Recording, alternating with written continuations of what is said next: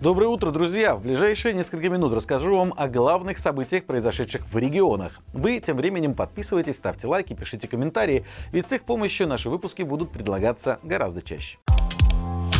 По Гомелю прокатилась очередная волна задержаний. Речь идет о как минимум восьми жителях. Некоторых людей силовики забирали прямо на рабочих местах. На покаянных видео, которые тут же начали публиковать провластные телеграм-каналы, на лицах задержанных видны следы побоев. Запуганные люди говорят, что они виновны в подписке на экстремистские телеграм-каналы, комментариях, оскорблениях представителей власти, призывах к беспорядкам и так далее по списку. Стало известно, что среди задержанных оказался и руководитель Гомельского областного поискового объединения «Память Отечества Игорь Свириденко. По имеющейся информации, ему дали 10 суток ареста якобы за распространение экстремистской продукции. Организация, которой руководит Игорь, занимается сохранением исторической памяти Беларуси, а точнее поиском останков жертв Великой Отечественной войны и сталинских репрессий. За время существования организации ее члены обнаружили несколько сотен жертв Великой Отечественной войны и мирных жителей. Кроме того, по информации Гомельской весны, отдельное давление со стороны силовиков началось на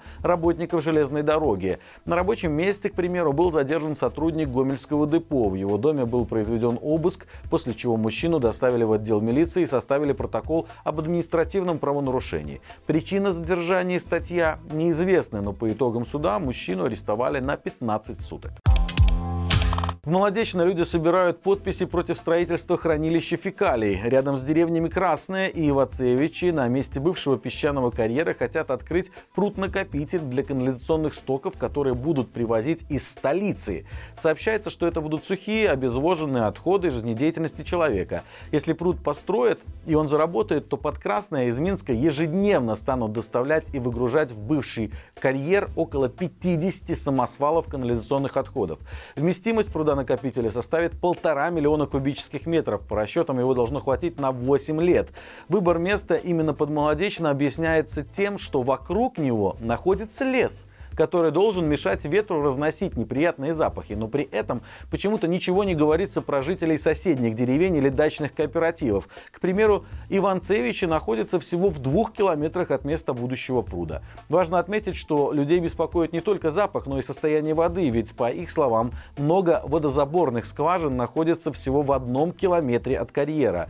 Поэтому уже теперь молодеченцы и жители района активно собирают подписи против строительства пруда и надеются, что таким образом заставят власти хотя бы провести общественные обсуждения. Чечерском районе люди спиваются целыми деревнями. Очередная делегация прикорытников прибыла в Несимковический сельсовет, где на учете в так называемой комиссии по борьбе с пьянством, алкоголизмом и наркоманией состоит сразу 31 человек. Непонятно, как такие гастроли помогут людям избавиться от зависимости, но, видимо, надо же создавать видимость обеспокоенности и взаимопомощи. Еще одна по-настоящему страшная проблема набирает обороты в Беларуси. Официальная статистика говорит о росте росте количества преступлений в сфере половой неприкосновенности в отношении совершеннолетних. Например, в Светлогорском районе за год жертвами педофилов стали 10 девочек и 3 мальчика. Было возбуждено 19 уголовных дел в отношении 11 человек. Причем 6 из обвиняемых педофилов оказались членами семей пострадавших.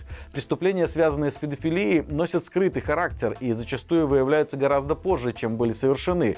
Как рассказали специалисты, одна из причин несвоевременного раскрытия преступлений в том, что дети довольно часто часто жалуются мамам, рассказывают им о произошедшем, но те не дают хода этой информации, прикрывая мужа или не веря своим детям. Тем не менее, в прошлом году только в Гомельской области потерпевшими в преступлениях против половой неприкосновенности детей были признаны 151 человек. Это аж на 16% больше, чем в 2021 году. И рост происходит во всех областях страны. Литва два месяца будет проводить ремонт в пункте пропуска Медининкай. С белорусской стороны этот переход называется Каменный Лог. Работы здесь начнутся 4 апреля и продлятся до 31 мая. Со стороны въезда в Литву будут перекладывать асфальт. При этом сам переход продолжит работу, но его пропускная способность будет колебаться в зависимости от проведения работ, сообщает литовская сторона. Напомним, 9 февраля стало известно, что Польша приостанавливает работу пункта пропуска Бобровники на границе с Беларусью, а с 21 февраля в польском пункте пункте пропуска Кукурыки ограничили движение фур, за исключением зарегистрированных в государствах-членах ЕС. Из-за этого на границе Беларуси с соседними европейскими странами постоянно присутствуют довольно большие очереди из грузовых автомобилей. По данным Госпогранкомитета, за выходные ситуация ухудшилась.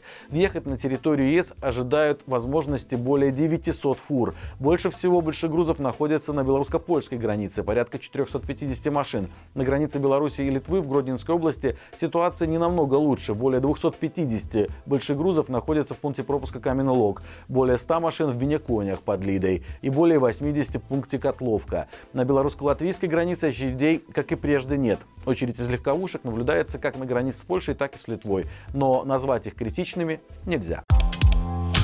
И это все на сегодня. Напомню, что мы есть во всех соцсетях, в том числе и в Телеграм, поэтому обязательно подписывайтесь, чтобы оперативно и в более коротком формате получать информацию о происходящем в Беларуси.